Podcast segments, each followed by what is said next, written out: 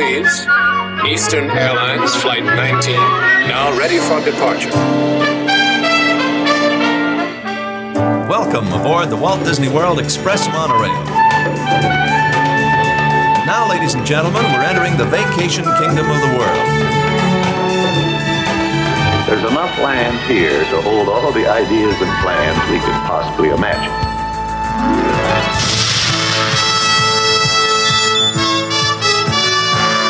Call it Epcot. Will be our experimental prototype city of tomorrow. Welcome to another episode of the Retro Disney World Podcast, taking you back to the vacation kingdom of the world, the way it was, and the way it is in your memories. All right, welcome to another episode of the Retro Disney World podcast, the official podcast of the Lake Buena Vista Historical Society. This is episode 71.5, 50th anniversary memories, where we'll be taking you back to the memories that you had of the park. So I am your host, Todd McCartney, and sitting with me for this episode is Mr. JT Kuzier. How are you doing tonight, JT? I am doing great. Uh, excited for this one. Lots of good letters coming in, and we Yeah. got we got lots of good stuff to share. And I'm excited about you guys opened up the retro line again. I love when we open up the. I mean, it's always open, People but called in. A lot of I people was getting called in. for emails left and right today. So Exactly. very good. Exactly. And also coming now, uh, we have to introduce the next person. And as always, I, I've been trying to work in different ways of introducing how because I was informed a couple episodes ago that he's really not in Tampa. He's in St. Petersburg. So I have the last one. It's instead of St. Petersburg from St. Pete tonight, Mr. Hal Bowers. How you doing tonight, Hal? Aloha, thank you. Yeah, St. Pete. It's our little short. Yeah, And in and- fact, one of our beach cities, St. Petersburg Beach, Mm-hmm. officially changed their name to St. Pete Beach because they love the the shortness and the friendliness Pete of it. Beach. I, I like that. Well, I am officially. I'm gonna have to do some more, but I, I'm officially out of the list of of nicknames for for St. Petersburg. So I am going to move maybe around to the surrounding area and say that you're neighboring to, you know, Tampa. But I've got names for for Tampa coming up as well. So Oh, I've got names for Tampa too. good. Send them on in. We want to make sure people know where you are. so I don't know if I can repeat them on the show. It's a family Well, show. all right, Todd. well, no, I'm kidding. I'm we'll kidding. adjust. You could do some Tampa's- Florida nicknames. I'm sure there's a lot of those. Mm-hmm. Florida man, we had him right here. that's right. And coming in from Philadelphia, Mr. Brian P. Miles. How you doing tonight, Brian? Greetings and salutations, Todd. It's great to be here for everybody and sharing memories. That's right. So the reason we put this together is that, uh, as you may recall, episode seventy-one was our fiftieth anniversary look back at uh, Walt Disney World, and uh, you know, I we got a lot of letters and got a lot of guys. We got a lot. We got a lot of feedback from that A lot of episode where we right? shared our own memories of, of, Yeah. you know, things that made the park special to us and important to us and why we do this and uh, really connected with people. We made some people cry.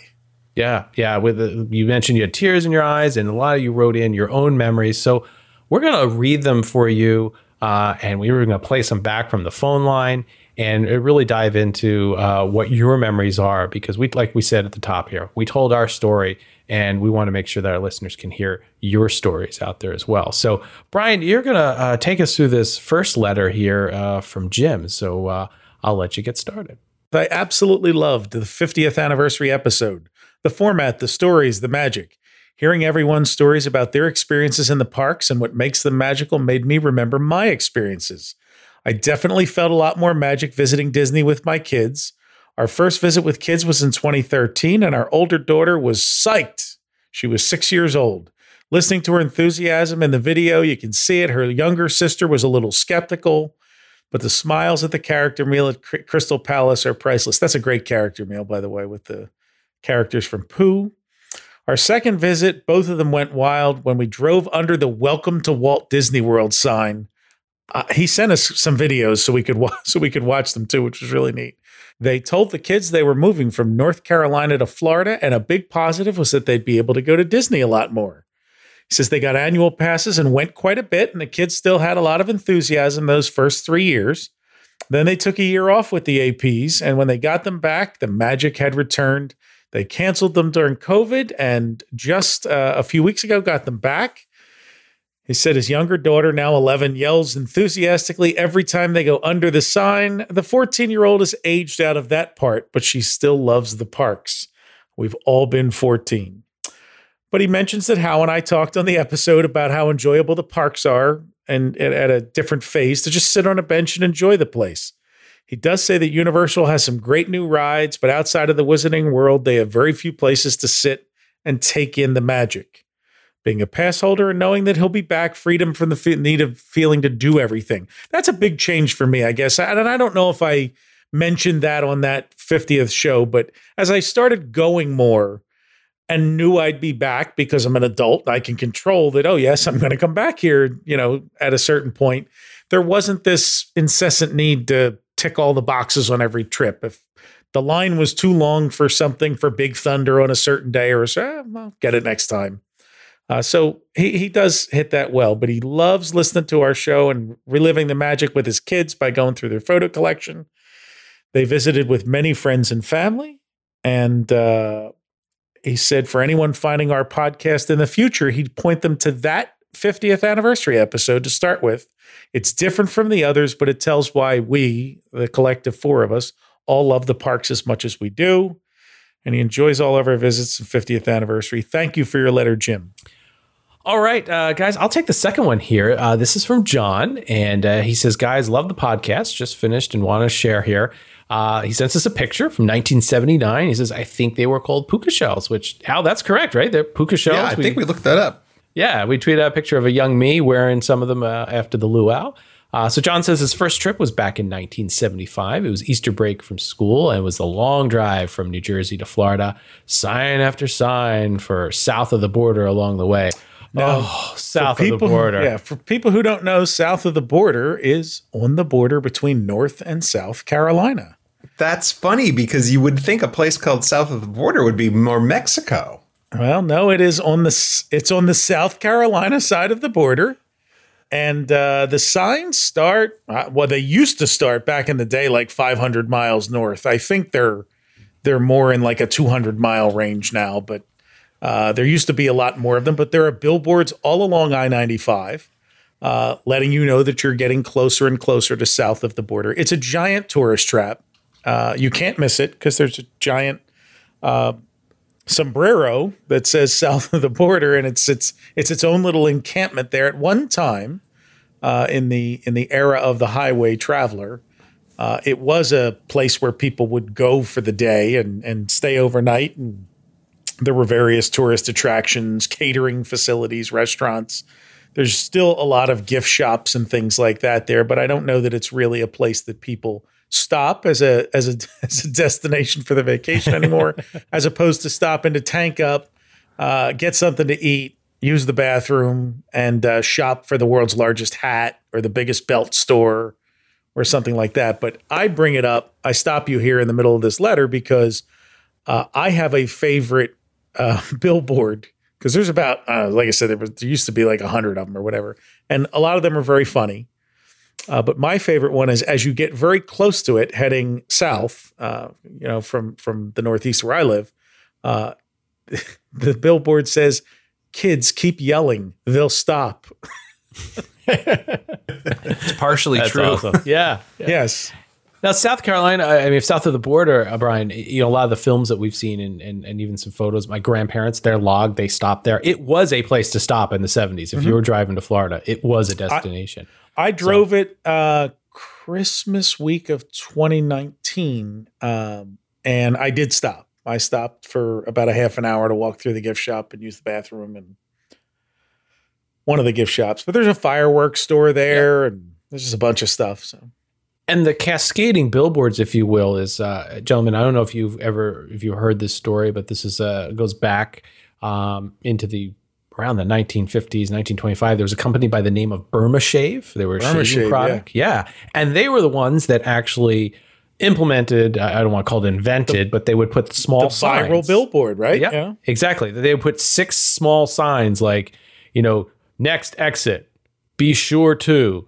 stop here and get, you know, and you'd be looking for the next one. And they were they were relatively close together. So if you ever see that, that that is a, te- uh, advertising technique from Burma Shave. And um, It didn't save the company though, because No, I it don't did think not. Burma Shave's around anymore, is it? exactly, exactly. Didn't they? Uh, don't they have that set up over the Art of Animation and like a Cars thing where there's I think so. something that ends with like Oh yes, that's think right. again?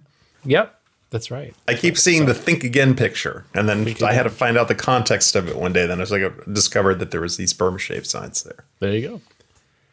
All right, so back to John's letter here. One of the things he remembers as an 11 year old staying at Fort Wilderness was renting the Airstream trailer with the family uh, on Jack Rabbit Run Loop and all the things you could do at Fort, Fort Wilderness. So, you know, JT, you rem- this is a memory right up your lane here. So he's just taking the boat rides from Bay Lake to Fort Wilderness to Treasure Island to the Magic Kingdom uh, on the motor cruise boats. And he says, to this day, I flash back to Disney when I hear a boat or a train whistle.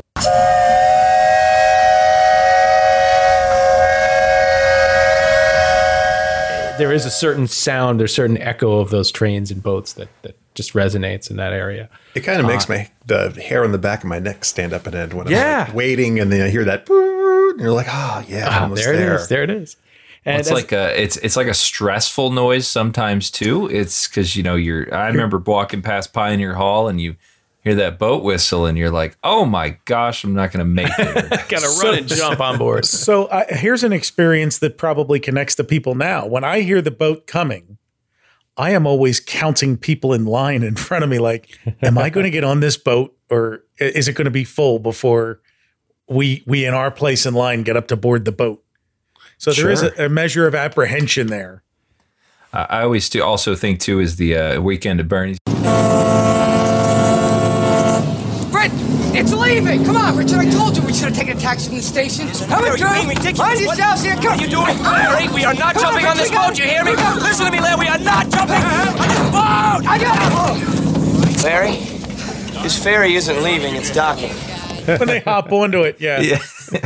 Uh, but you know, he he mentioned I, I thought this was interesting. It's probably in the late seventies, eighties. He was renting an actual airstream and, and trailering it to Jackrabbit Run, and that is a loop where you bring your own trailer and you'd have to back it in and stuff. Which, depending on the size of the airstream and the loop, that's that's no small task to do. So, kudos to you, John.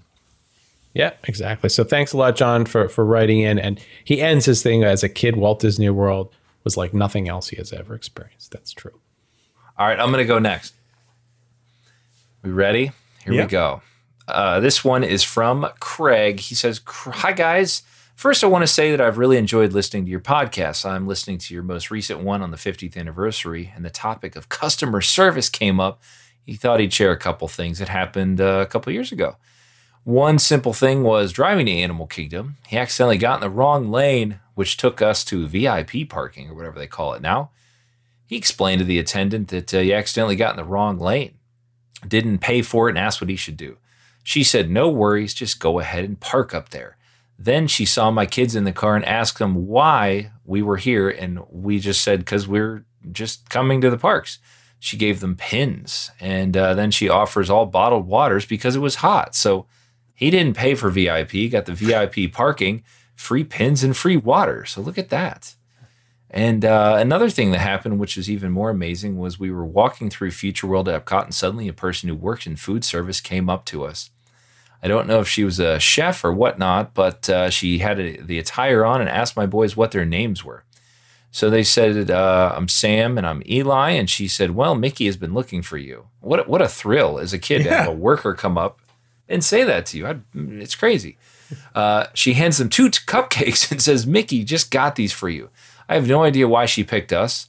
Uh, they're just walking along. And so my younger son, who has autism, said he wants to thank Mickey. And so she said, Well, come with me. And she brought us to the front of the line to meet and greet Mickey.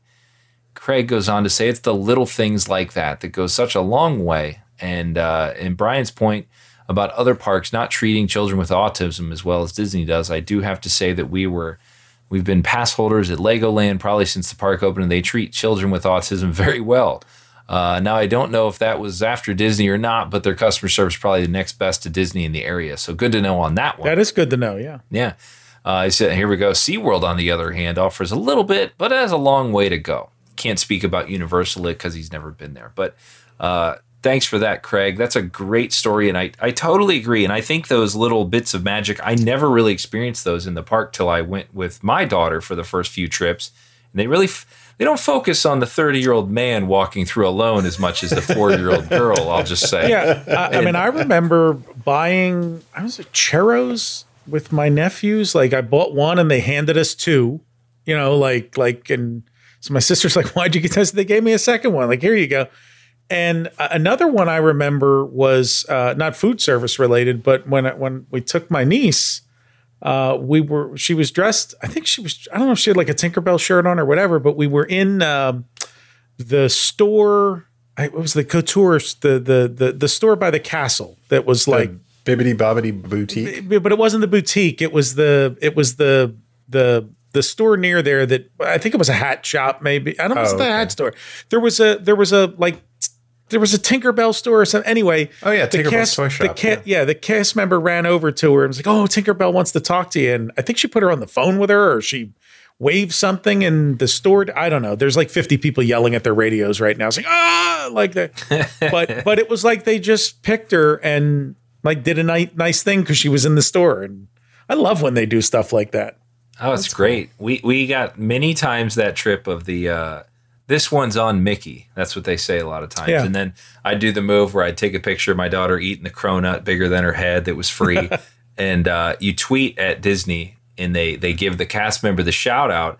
And then I thought it was hilarious. They they tweeted at us, and it was the cast member that gave us the cronut holding up the picture of my daughter. They printed it out on a piece of paper, so it was like this, you know, picture inside of a picture effect. It was pretty cool.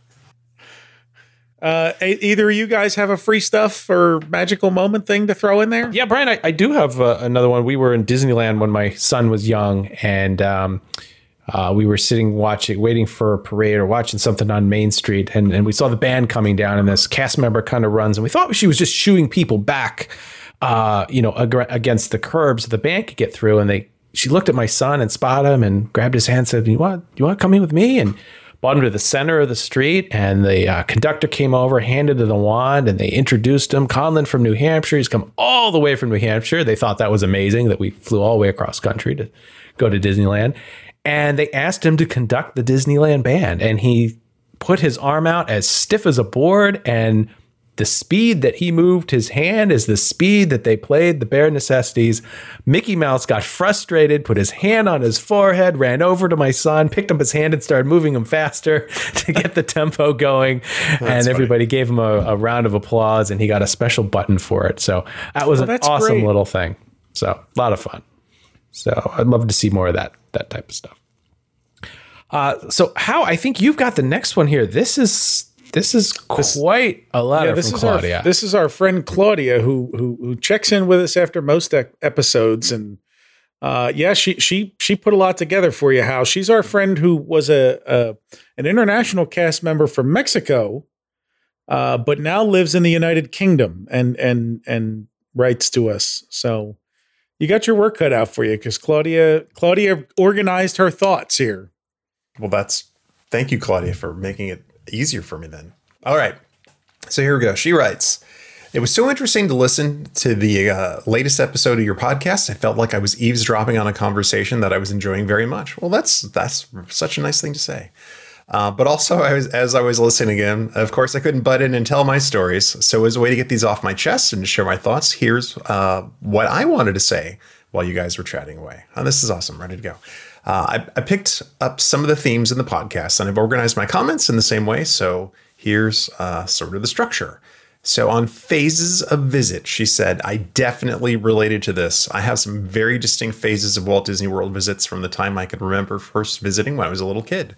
Uh, those first visits, I remembered, would always involve a long drive over three days as they were coming in from Monterrey, Mexico.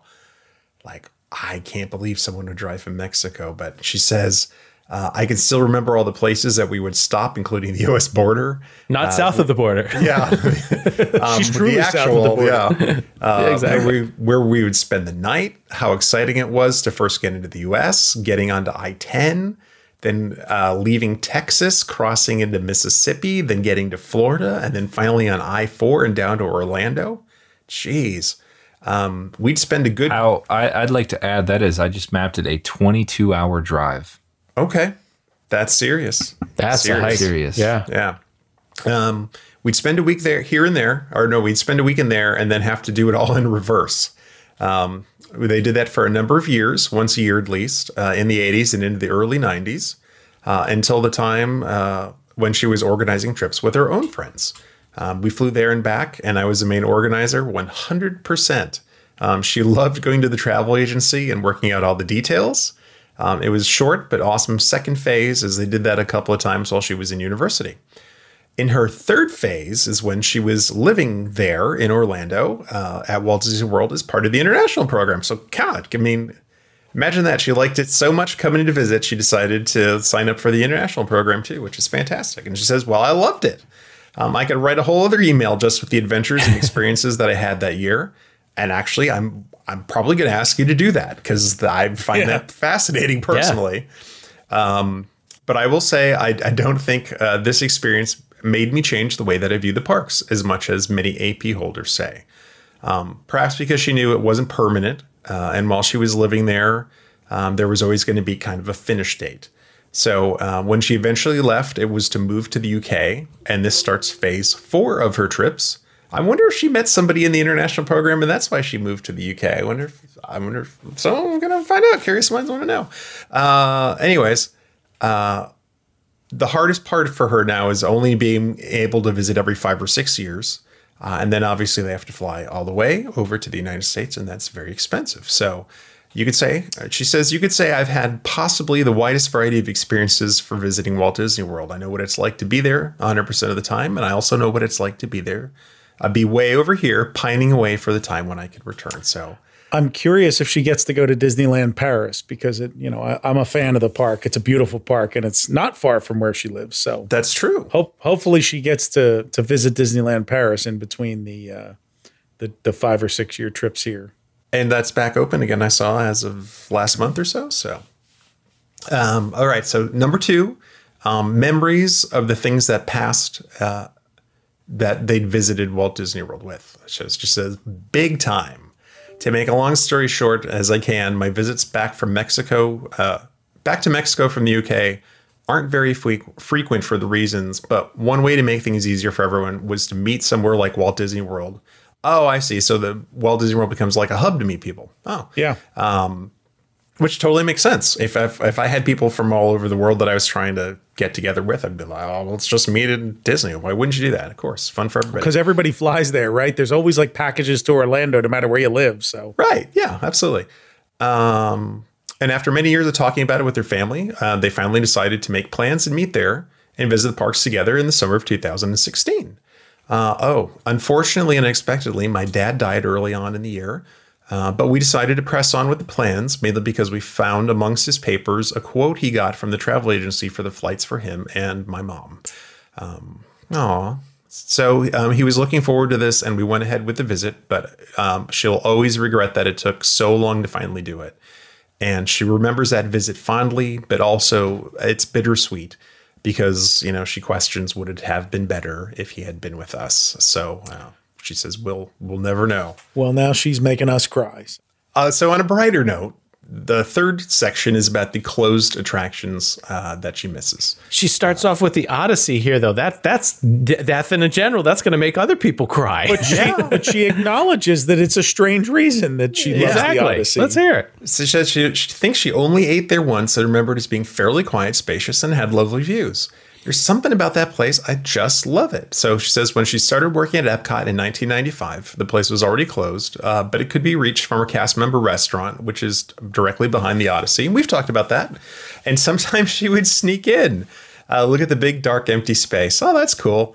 Um, it was so weird then, as everything was still in place, as if they were expecting to open the food service up again once more. Um, I never did it again. And in early 1996, I picked up a lot of ships working in the Odyssey uh, for the Flower and Garden Festival. Oh, yeah, right. Because they Yeah. did finally start to open Yeah. up again, um, which had a little merch booth in there and some displays of flowers or something. Said she loved those shifts as they were very early, so she could leave early and have lots of park wandering time uh, to herself. Oh, cool. Uh, one of those sit in a bench and watch the world go by moments that you guys mentioned. Uh, while her friends finished up their shifts. Uh, as a Mexico cast member, we also worked in the baby services area a lot. Oh, that's interesting. Makes sense. I know sometimes they group you in sort of like a location. Um, so, so, and again, another Odyssey connection. Um, but before our shift started in Mexico, we would sometimes have little meetings with our attractions and merch leads, and these would be held in the Odyssey. So she had yet another chance to sit in that lovely place. So oh, that's cool. So wow. that was quite an odyssey about the Odyssey. Uh, s- number four, experiencing attractions before they actually experiencing them. Um, she says, I hear what you say. There is potential for spoilers with all the available info on social media these days, on uh, you know whatever Walt Disney World is putting out. Like, I still haven't been on Rise of Resistance, and I got to scroll past like every photo I see of Rise of the Resistance on Twitter because I know that's just all of it. Anyways, uh, perhaps even too much info, I would argue. However, uh, there's a precedent for it. Uh, what about Walt and the Disneyland show? He knew the benefit of promoting these things before they were experienced, and I guess at least the official Disney messages are going for this sort of promo. And uh, what she's referring to is, you know, back in the old Disneyland television show. I mean, Walt would literally walk you through.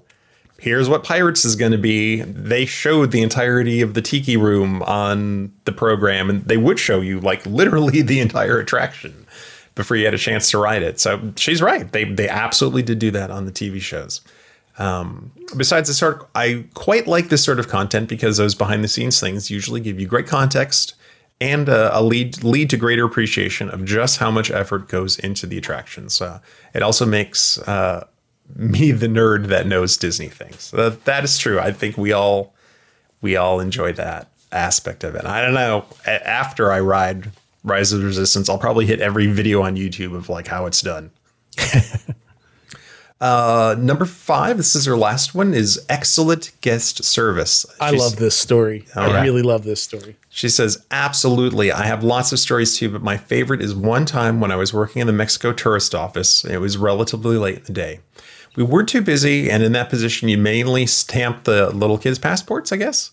And uh, even though she hadn't done many, uh, it was close to illumination, so the plaza was pretty quiet when a mom and her daughter, perhaps about five or six, approached the counter. Uh, they wanted their passport signed, and the little girl seemed upset, like she just finished crying. Uh, trained very well as I as we are, I was chatting with the mom and learned that this was the second passport she had, as the little girl had lost hers not too long ago. And of course, it was all nearly signed. So um, this one had only been signed in Norway and Mexico, but of course, it was nearly end of the day, so there was no time to do it all over again. Um, during the conversation, I learned where they were staying at one of the Disney hotels and how long they were staying for. I knew I was off the next day. Oh my gosh, I can see where this is going. And so I quickly formed a plan, get a new passport, and run around World Showcase to get it all signed for her. Um, I might be even able to get a few other signatures in there. So that's what she did. On my day off, I got a new passport and went all around the lagoon explaining to the cast members, most of whom I knew anyway, most of whom I knew anyways. Uh, we all live and hang out together. Um, so they made extra efforts with drawings, long entries, etc. Also arranged for you characters to add their autographs. One of my roommates' work was a friend of Mickey and a few others, um, so she could uh, do the signatures. And we got a few of her friends to add some to in the end. Uh, or in the end, the passport was a thing of beauty. Uh, then I went to the guest hotel and left it for them in the reception, along with a note and some other trinkets. Oh my gosh, what a nice thing to do! Holy cow, Claudia, you're my new favorite listener. Um, a few weeks later, I got a letter from the little girl thanking me, and she included a drawing of me. Uh, by then, I'd forgotten what I'd done, so uh, getting it was quite the surprise. And I still have that letter. I wonder if that little girl or her mom ever tells anyone this story, and I wish I could have been there when she received the passport. Even mine wasn't that good. Uh, she's Claudia says, "Wow, that was much longer than I planned. Thanks for your time and keep up the great work." No, thank you, Claudia, Yeah, for that fantastic letter. And wow, what a great! That's a great story. Yeah, Just fantastic. terrific. All right, there's there's the real Disney difference. It's you know that's It really is. It's a it's a what is it? A, an ethos or a way of life or a belief system or whatever you want to call it. But uh, there's a certain segment of the cast and the company that that really I don't want I don't like to say used to because there's still a lot of people who subscribe to it and bring it every day. Uh, but we all have memories of it in the past, right? Yeah, and I, you know, there's the difference between, uh, you know, that's what maybe what traditions does well is sort of for someone, you know, if you're a burger flipper, you, you know, you care to a certain extent about your job, but really, it's like once once you clock off, you're done for the day. And traditions is the uh, orientation program for Yeah. cast members. So going through traditions and understanding the history and, and her being a fan, you know, I, I can I can definitely see how, you know, there's still probably a large uh, population of the cast that you know genuinely cares. You know, it's not they're not just there doing their job. It's not just a product.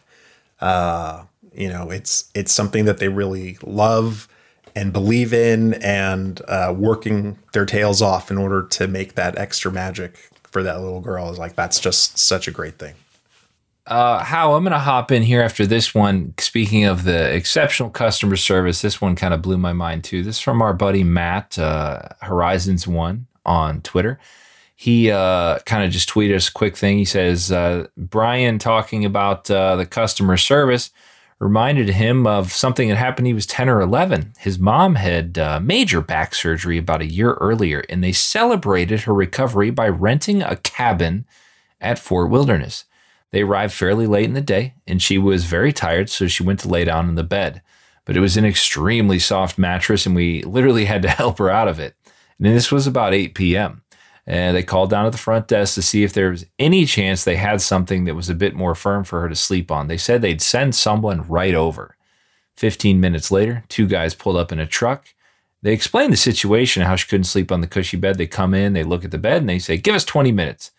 A few minutes later, he's in the living room and hears a banging on the power tools outside. They were literally building her a new bed, Wow. and another truck pulled up with a brand new mattress. Oh my god. Uh, that's that's awesome. That is Like, un- uh, that's incredible. yeah, and I mean, I, I haven't seen something that extreme in building whole beds and stuff, but I'm imagining that uh, you know it was it was the Murphy bed she was on because the, they used to always they still they used to have always have a Murphy bed, and you wonder was it like they just couldn't change the mattress on that that easily, so they had to figure out some some extra option or something like that to put out there. But I don't know. I'd, I'd love to hear which bed was too. That's soft. amazing. Yeah, and that was in response to the story I told on our episode about my glasses disintegrating. And some guy from maintenance, when I went to guest relations, came out and like 10 minutes later, he had put these tiny little screws in and festooned my uh, my my glasses back together so that I could enjoy my day in Disney MGM studios. And it was we got a lot of feedback on that. Like people like, wow, what a great story. And you know, that was a great story, Matt. All right, our next one here is from Ramon Vega uh, from San Juan, Puerto Rico. He says, I just want to congratulate you guys on this last 50th anniversary episode. Uh, the fact that it was not scripted, genuine, real, heartfelt, and above all, sincere has made it a top three for me. My eyes watered a few times listening to it. Walt Disney World is such a special place for many of us and that few understand. This week, I head to Fort Wilderness Cabin with my five year old, and all I can think is making memories like your last episode highlight. Again, congrats and thank you for such a uh, wonderful episode. Ramon, you're very welcome. And uh, it, it did come from the heart, and um, it, really was all of our feelings wrapped up. Yeah, our our next letter was a really short email from our friend Dr. Michael Landis, uh, who uh, is I'll call him a super fan. We we we generally get feedback from most episodes from him. Uh, he says, "Great stuff, guys. The end turned into a therapy session for those of us struggling with the dramatic changes in the parks today, uh, under the Iger and Chapek eras, and with all the IP being introduced, etc." You make some very good points that made me rethink some of my despondency over the future of the parks. And that was our discussion towards the end of the show, where we were just talking about, you know, the, the memories that we draw on, and in our case from the 70s, 80s, 90s, uh, that there are kids of the 90s and 2000s who hold on to different things than we did, and that generations today will hold on to park experiences that they have today that don't, don't necessarily jibe with us because we're not the target audience anymore. And uh, and Michael, you know, found our our uh, our commentary a little therapeutic, so we appreciate that. But he also answered the call today uh, twice to send in some memories, and he has a couple of great ones to share with us, including getting married there. So let's why don't we cue that up and listen to our first caller. Hello, this is Michael Landis. I'm a longtime listener and participant. I'm responding to the social media call for favorite Disney World stories. Uh, my favorite story is the fact that I got married there.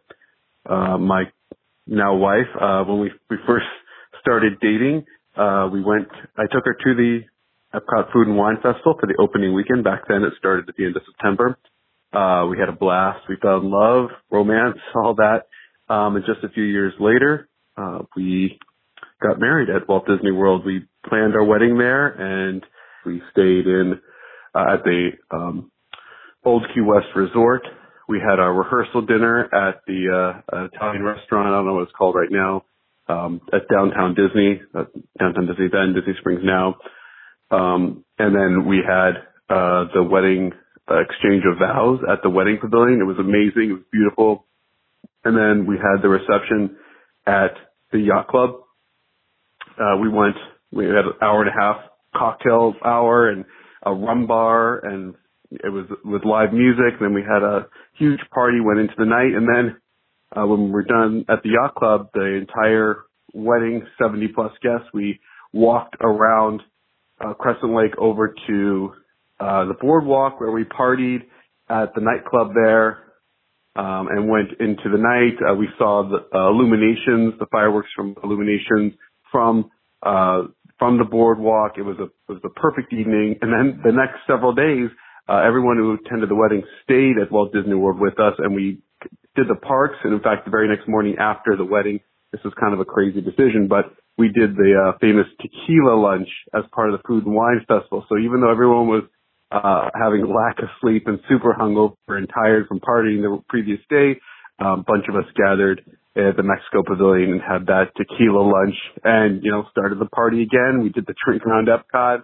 ended with illuminations. We did basically that for the next several days. And much to our surprise, our wedding planner actually uh, added some nights to our stay at the yacht club. So we got uh, some surprise extra time in the parks. It was, it was amazing. The wedding experience was tremendous. Our wedding planner did things we didn't even expect uh, or hope for, and it was uh, can't be beat. Can't be beat. Best memory ever. Thanks, Brian. Uh, so the next one comes from Scott Dieter, uh, who sent this to us on, on the gram. He says, I've been enjoying you guys' podcast so much lately. I was practically moved to tears after the 50th anniversary episode. Uh, you guys are doing amazing work, and I enjoy it. All right, all right. That's, you know, no, no, no. Don't continue. Give us, continue. Don't give us big Keep telling us how great we are. I don't know if it's by design or kismet, but you four have such great dovetailing experiences. You complement one, blah, you complement one another so very well. Uh, as the format has coalesced, it really has become some amazing broadcasting.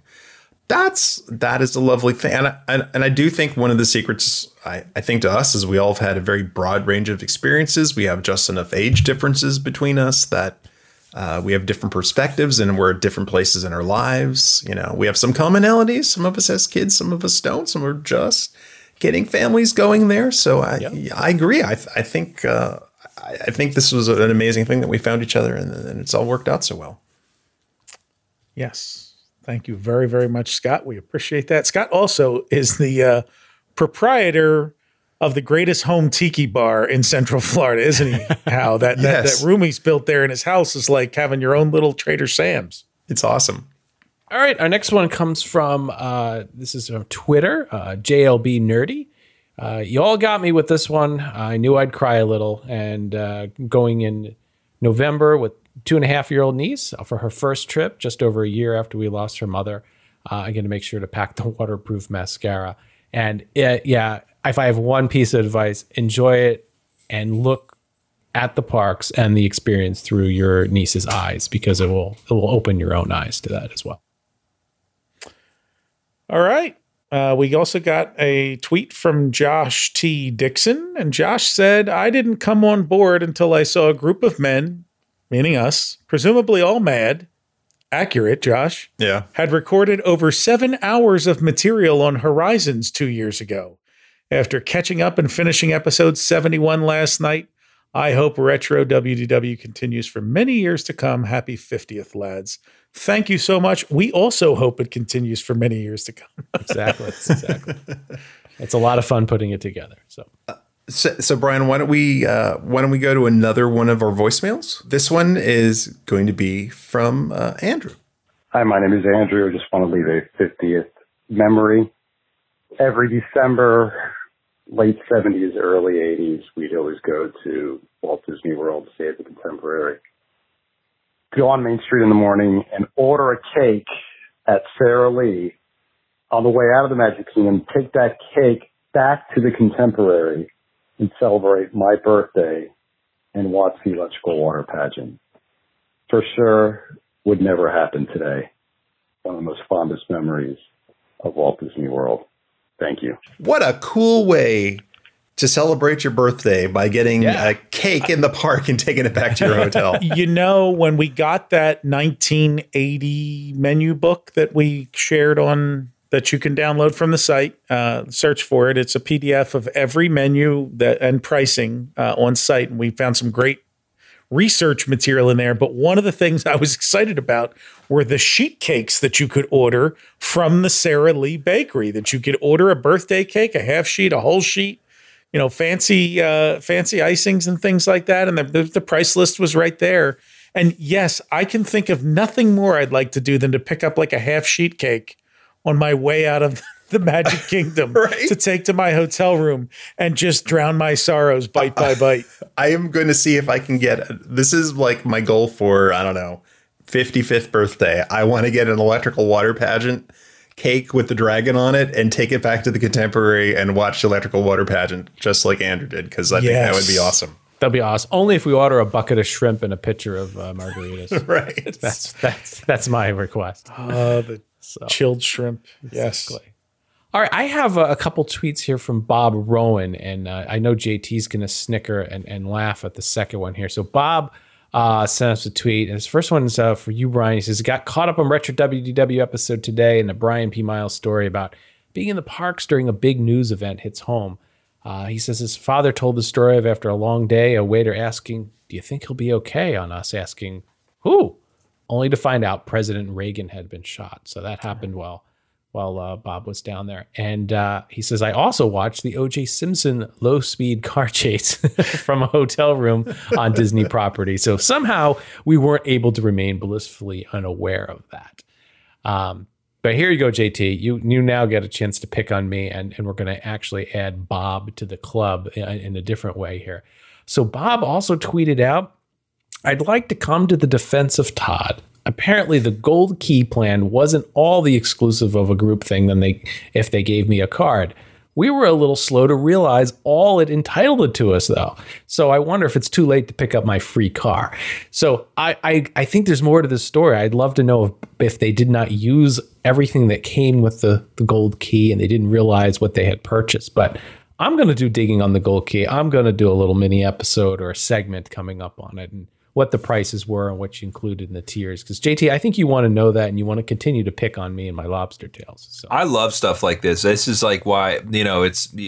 It's Thing, thing, this was lost to history. Yeah, you had it, and you don't know what it is. I, I'd even like a, a mini movie night on this, where you pull out the card and you explain it I to could do everybody. that. That'd be great. I also have food and food and fun was another program that we'll talk about. I've mentioned that many times. And no Food and Fun? food and fun, and it was Yeah, it was another package. it was now, another was package. that included with the gold key? Or No, no, no. This was after the gold key. Well, the gold key was had a new name by that point, but the food and fun was a mid tier package before Disney dining, uh, and you basically got coupon books, and it was amazingly heavy in terms of the number of coupons that you got to do for what you paid. So we'll do that one too. I still have coupons left. They obviously have expired. You can't use them, but um, I, I could go through them and you know show you what what was still left after a you know a five or six day visit. It was insane how much you could get done.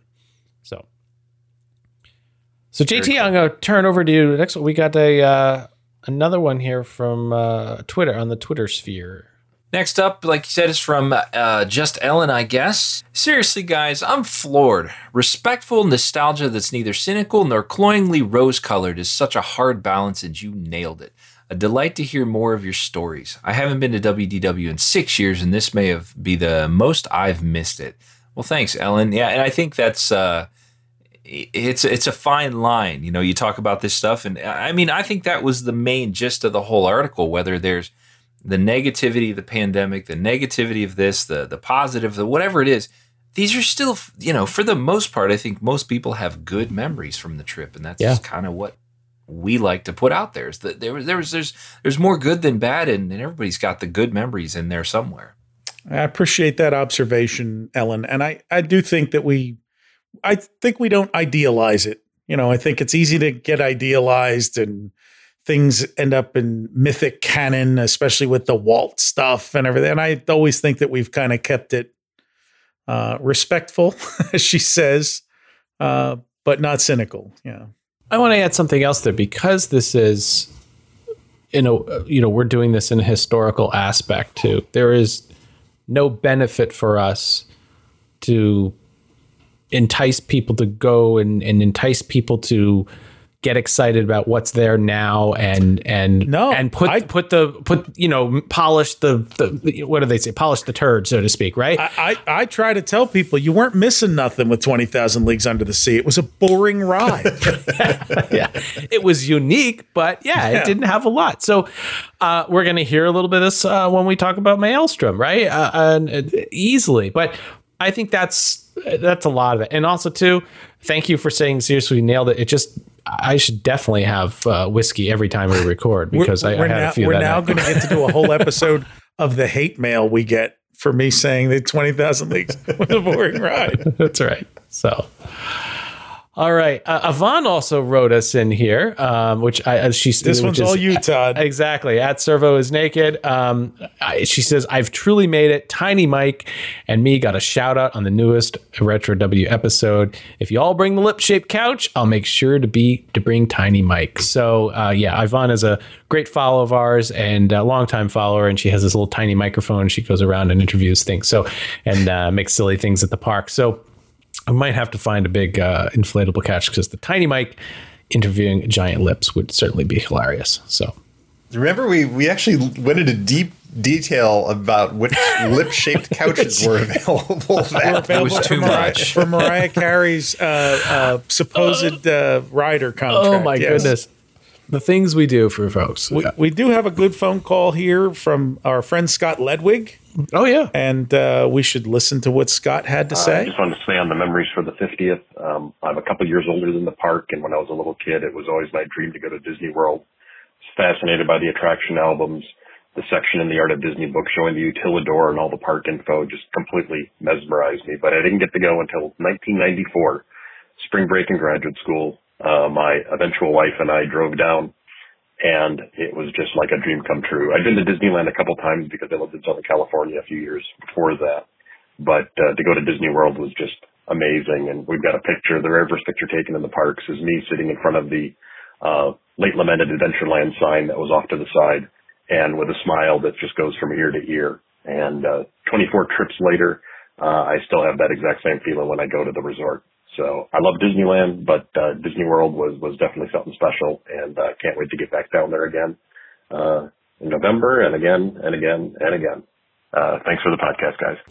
Well, thanks Scott for writing in a lot. He's a long time long time listener. That's not Yeah. a first time long time. You know, frequent that's attendee of our events and, exactly and everything else. But uh, yeah, Todd or uh, uh, Scott, I, I mean, I wasn't. I was 13 when I finally went, and I know the feeling. Like you just would see it on TV, and you'd see. uh, My my aunt would bring back like souvenir books when she went. So she's like, "Man, I, I need to go there." So. What a, what a I think that's an experience a lot of us can can relate to, especially people who didn't get to go until they were a little older. All right. Well, since I think we're on a roll with the calls, so let's take another call real quick. Uh, this one is from Justin.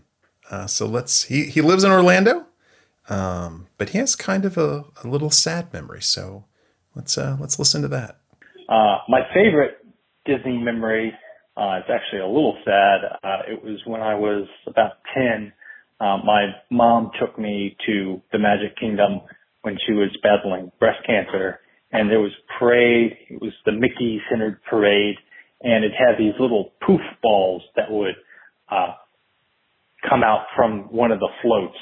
Uh, it was red and black poof balls and my mom wanted me to have one and so she went and bent down and picked it up on Main Street and as she was bending down it was the only time that I saw part of her wig come off when she was battling breast cancer. Um, that was the only time was there at the Magic Kingdom uh, when she took me there and we watched the parade. So that always just sticks out to me and I've had so many fond I would say happier memories, but that one definitely sticks out. Thank you for the great work you all do on the podcast and uh, look forward to hearing the next episode. I think we all have the special people that we went to the parks with that aren't there anymore, and we have those moments. And we, we talked about that as well on, on the episode. and I hope that uh, your mom came out of it all right and hung in there. You know, it's uh, but it's it's a story we all have. Pe- We see people who uh, who are battling things there all the time, and you know, it's part of what we talked about on the episode was how it was a special place for people going through through tough times. So thanks for sharing that story.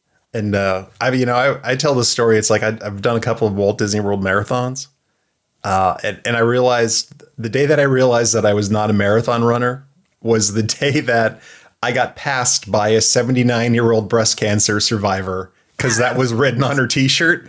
She just like hauled ass right past me, and I was like, "All right, this is All right, obviously he's hanging- not. he's hanging up the cleats. This is not my sport." But That's the best though. You're like, hey, right, I got You but keep going. so much respect for that. So much yeah. respect for that. Well, speaking of how uh, being passed by people and and Hal's uh, you know travel issues, uh, not only on the sneakers but in his car, we got a number of replies uh, through Twitter and messages to your discussion of Champions Gate and the perils of traveling I four on the last episode. Uh, so we should mention it here. Uh, Nathan Nathan Hartman at some stuff said on Twitter uh, said that go away green. That's Hal saying on Retro WDW that he sometimes doesn't want to go to Disney because of the nonsense that is Champions Gate. I felt that deeply. And Six Miles Tall uh, on Twitter responded, maybe this might help inspire Go Away Green to drive to the Vacation Kingdom more often.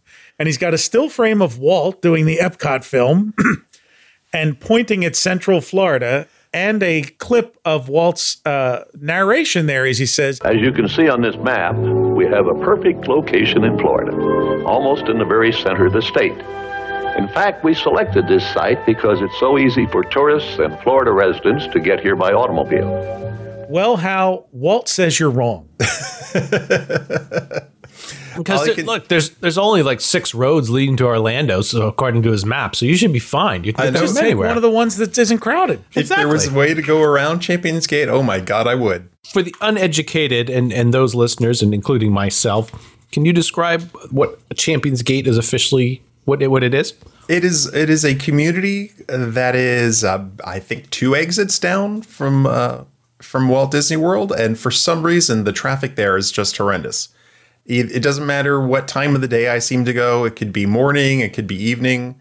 Uh, if I'm driving to the park, there's probably a 40 minute backup around it. Yeah. And it's just like a, a highway suddenly just becomes a semi parking lot. Wow. And the big and the big issue is there is no alternate route. It's not like you can hop off and there, like you know, Todd, you and I we live in the Northeast. There's always seven other roads to get you bypass somewhere. or, you know, smaller or just two-lane. yeah, or or local roads and you know streets and communities and stuff you can drive through to get there. Uh, the problem with Central Florida all having been built, I mean, we say the last 50 years, but it's really the last 30. you know, because for the first 20 years, it was still pretty sparsely built up. Uh, is that there's no secondary roads or anything. They haven't built them yet. Yeah, it's and it's in Polk County, I guess. So I guess the my wife worked for the transportation department or uh, worked with the transportation department for a while. And I guess the seat, the center of like where all that planning is done is very far away from this. So like it's not even on their radar. I mean, it might be by now, but for a long time it's far away from what, you know, the main people are concerned about. And it's probably it's a s- very rural. and it's a state issue too because it's you know a state road dumping into this county road and but uh, you know Champ- champions gate started out as you know sort of another exit community and then it's just gotten more and more built up and now there's apartment complexes there and more restaurants and it's just it just I, it doesn't seem to be able to handle the inf- the influx and outflux of traffic It really Anymore. the growth the growth around you know Lake Buena Vista, Walt Disney World in those directions. It reminds me a lot of Las Vegas, where if you went in the 70s and 80s before Henderson and those year-round communities and permanent residents had built up, it really was Las Vegas was like Disney World in 1971. It was dropped in the middle of nowhere. There was nothing around. And as they have developed literally blocks off the strip, residential communities and strip malls, and it, you know, it's just it's the worst sprawl you've ever seen.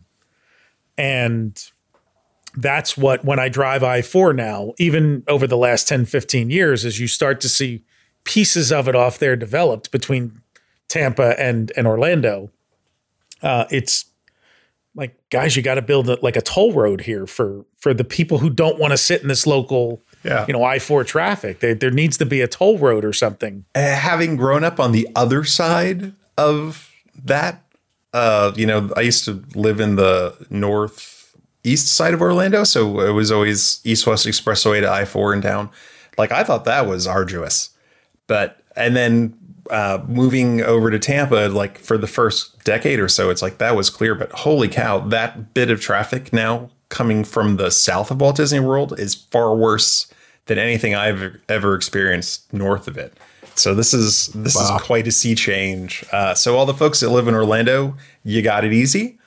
for for those of us, uh, you know, to the west and the south, uh, not so much. So Well, Hal I, I appreciate that because I didn't really understand that fully, and I just want to let you know I just did check Google Maps. It's 11:56 p.m.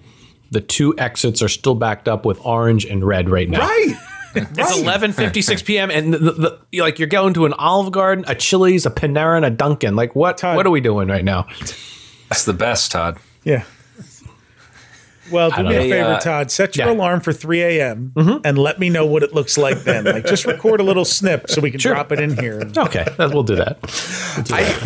you know the le- even it's not even just getting there then you're leaving the park it's like it, if you try to leave anytime between like four o'clock in the afternoon and eight o'clock at night you will also get caught on this like on the way back we're in a no-win situation we are so that's it does severely limit the amount of trips that we take to the walt disney world resort right now because it's just un it's unpleasant to deal with that It's got to be really disappointing too when when you know Google Maps or Wiki t- tells you you're on the fastest route possible, right? You're sitting Yeah. in traffic. You're on the only route possible. So. yeah. Yeah. I have had that experience where all of a sudden I it just, it just starts to slow down and stop, and I'm like, there was no warning of like an accident or something. No, it's not just accident; it's just the, the speed of the road. Let's talk about how to relax though. Uh, when you when you are finally at Walt Disney World, people liked when we talked about just finding a bench to sit on, and we got a great call today from Michelle from Los Angeles, who was in the international college program between 2016 and 2017. So let's listen to Michelle.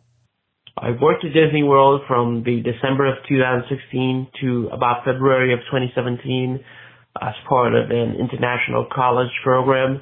And it quickly dawned on me that there were very few places in the resort where I could get like some peace of quiet, you know, just a place where I could sit down and be myself. With the exception of one place, uh, which quickly became my favorite place in the entire resort. And that was a little walkway in between the then Universe of Energy and the Mission Space Pavilion.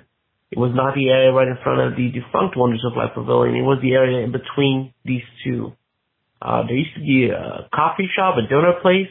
I don't remember the, the name of the location, but I do remember I would sit down and I would hear very faintly in the background, I would hear the uh, Universe of Energy music loop. And I would do this uh, almost every time I went to Epcot, which was almost always after my work. So it was around five to six.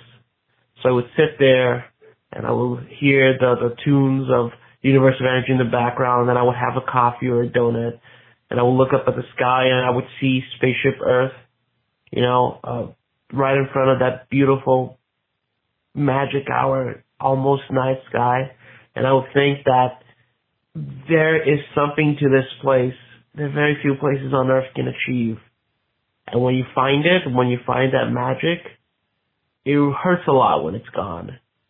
So when I found out that Universe of Energy was closing, I really tried to get there one last time to sit on that walkway, to have one last cup of coffee, but I couldn't do it. But as they say in Casablanca, we'll always have that little walkway in between the Universe of Energy and Mission Space. Thanks. Thank you very much, Michelle. We also, as you know, love to find a nice bench and a place to enjoy a quiet spot in the parks and just relax for a bit. So uh, you captured one of the great things. And I, I would I'd, I'd add a little bit of a recommendation in there too. Is that Brian, you hit on earlier when we were younger, and, and and other people have hit on this that you wanted to go do so many things in the parks. You wanted to make sure that you got on all the attractions. Like you said, if you didn't get Big Thunder Mountain, it just makes the next time more special. Try to uh, when you're visiting with people for the first time or maybe their second visit, try to instill that a little bit on them to take that break because it will make your visit that much more special. Um, and you might find a little spot that they want to come back to the next day or or the next time they're there, and um, that's where you make those memories. So. I just had that talk with somebody. They were saying uh, somebody's asking for travel advice, and I, I almost always dislike giving Disney travel advice because it's my my path and plan is usually different than most people because we've been there so many times. But said the first thing you got to ask yourself is, are you coming back anytime soon? Because that's going to change your urgency level of things. If you're only going once in a, in a in a lifetime, then that's a little different than how we go there. But uh, Michelle, I'd like to add one of my favorite places to sit over there and relax was actually the Universe of Energy. I would just hop on that ride, you get your whole bench, and sometimes maybe doze off depending on what time of the day you were there. But it was a nice, smooth ride that had a little shake to it, and it just kept you going. And, and there you go. We uh, we were I was there spectating marathon weekend one time, which was at about way too early, and I I was out. To wake me up at the end. was that the Ellen era? Yes, Oh, okay. yes. This was just like the year before it closed. Oh, okay. It was a great place to get out of the out of the heat for 38 minutes. I think it was. One of the areas I love is is the outer rim and the contemporary. I mean, just just go up there, have a drink. It's just a, it's not nearly what as quiet as it was years ago. Remember when we took got- it over? Yes, we took the whole thing, and we had a view of Roy's cabin. Yes. We did. They slid in the outer rim too, I believe, like a chest of drawers. Yes. All right, I'm going to hit up this next one here. This is from uh, Joe. He got a good name there. Uh, J- Joe is uh, a caller, and he's going to touch base on a Fort Wilderness memory, which I love this. So take it away, Hello, Joe. this is Joe from Orlando, Florida, and my favorite Disney World memory came back in 1985 during my family's first trip to Fort Wilderness. It was our first night there after a long drive from New Jersey, and we were staying in the original trailers. My father had taken me and one of my sisters for a walk down to the trading post to pick up some supplies and snacks and other things. And it was already dark, and we had just our flashlights to guide us through the trails. And we must have taken a wrong turn because instead of finding the trading post, we came upon Chip and Dale roasting marshmallows. It was such a surreal sight for me, like these two cartoon characters actually came to life here in Walt Disney World. Once we made it back to our trailer, we spent the whole night bragging about what we had discovered and what had taken place. And it turned out our whole trip was just like that first night. One surprise character meeting after another. With me and my sister trading sisters, trading bragging rights over who got to meet whom and, you know, what special character they saw that day. And that was the best part of my early trips to Disney World in the 80s, never knowing what surprises lay ahead.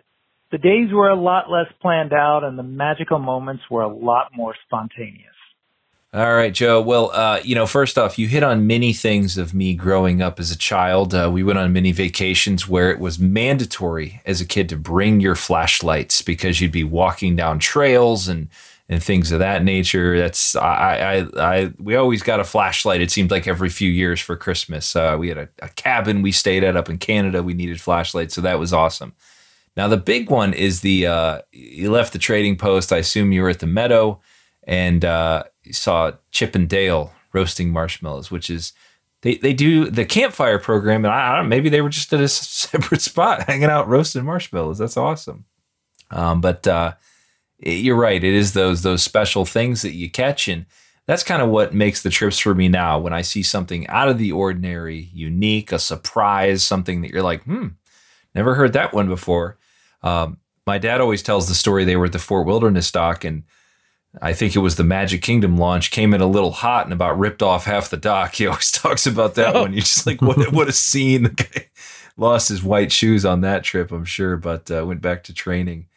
Uh, in right, right after this, uh, you know, Joe called again, and Joe has a great story at Fort Wilderness with a celebrity. Probably Joe, we got to hang out. Probably my two favorite things at Disney World combined: celebrities and Fort Wilderness. So let's let's hear Joe's second message. In the fall of 1988, my whole family took a trip to Disney World for Mickey's 60th birthday, and once again we stayed at Fort Wilderness. Uh, one night we had reservations for the Hoop-Dee-Doo Revue, but as we checked in, we found out that there was a booking issue and they didn't have room for a whole family, so they set us up uh, with a reservation for the following night.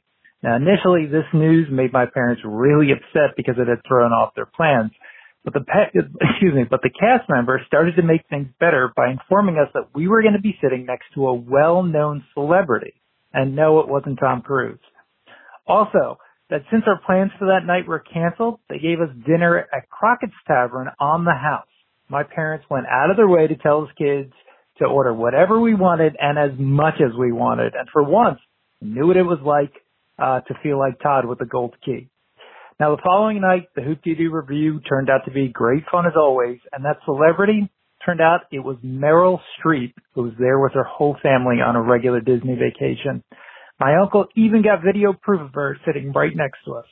I got to tell you, that's amazing. I mean, does Meryl Streep entertain and lead her family as well as she acts? Like, you know, that's, Yeah, how did that's, she that's, eat? that's Hollywood royalty. Did she eat the shortcake? That I want to know. I because I, judge people based on whether they lo- love the strawberry shortcake from from. I saw Tom Cruise in the transcript and I was like, there's no way he sat next to Tom Cruise in the Hoop-Dee-Doo Revue. So thank you, thank you, Joe. Thank you for letting us know it wasn't Tom Cruise. It was Meryl Streep. Uh, I hope that made up for the for the reservation foul up and that your parents were sufficiently excited by the fact that Meryl Streep was next to them. You know, it's funny with you know not being cynical here and angry, but uh, that wouldn't work today. It'd be like, hey, uh, I got your reservation tomorrow next to Meryl Streep. Be like, I'm sorry, I got Genie Plus. I paid this. I got this reservation. I can't do it. Can't switch. Can't come back. That's true.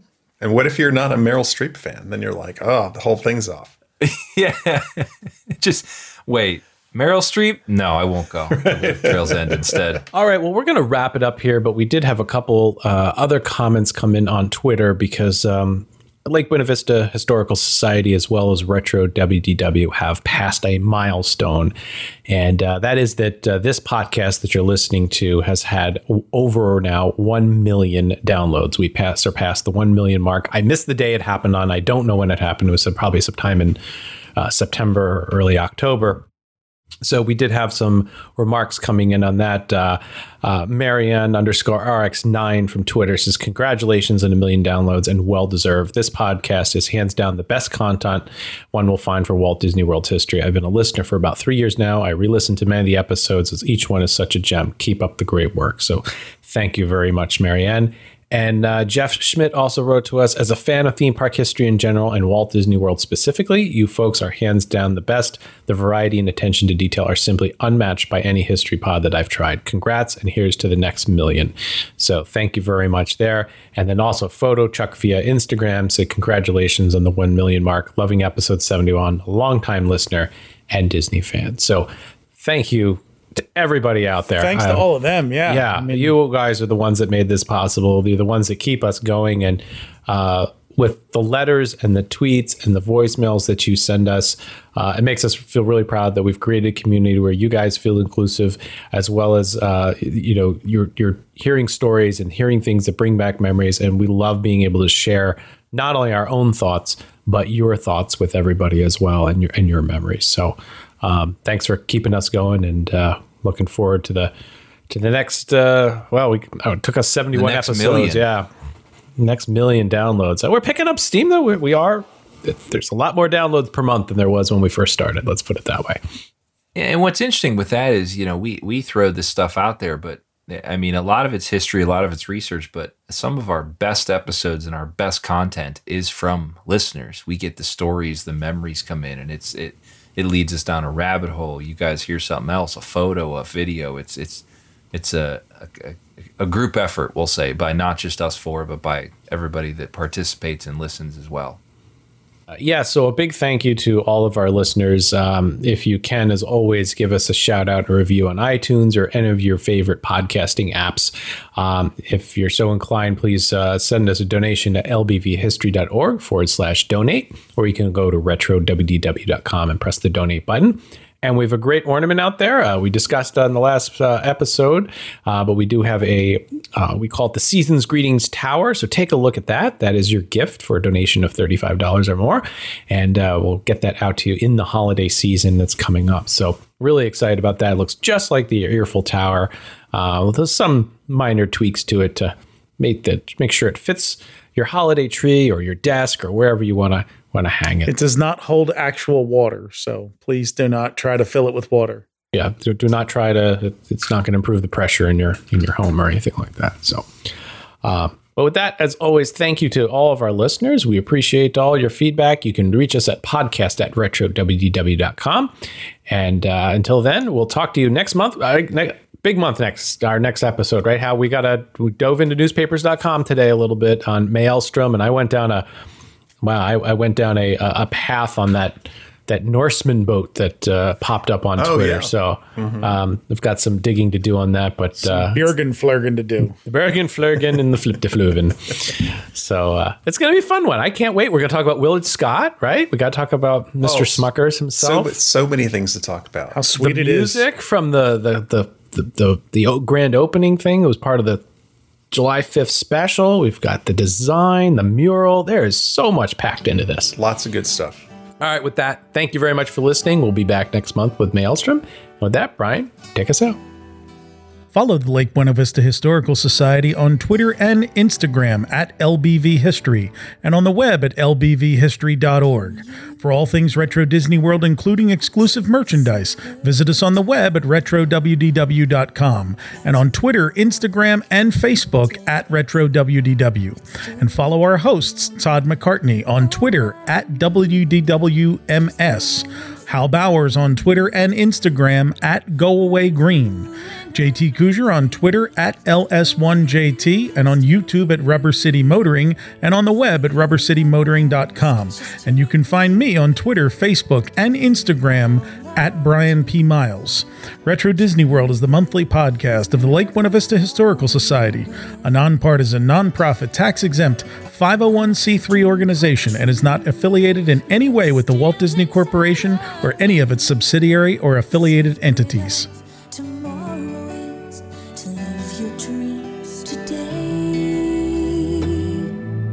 Remember the night,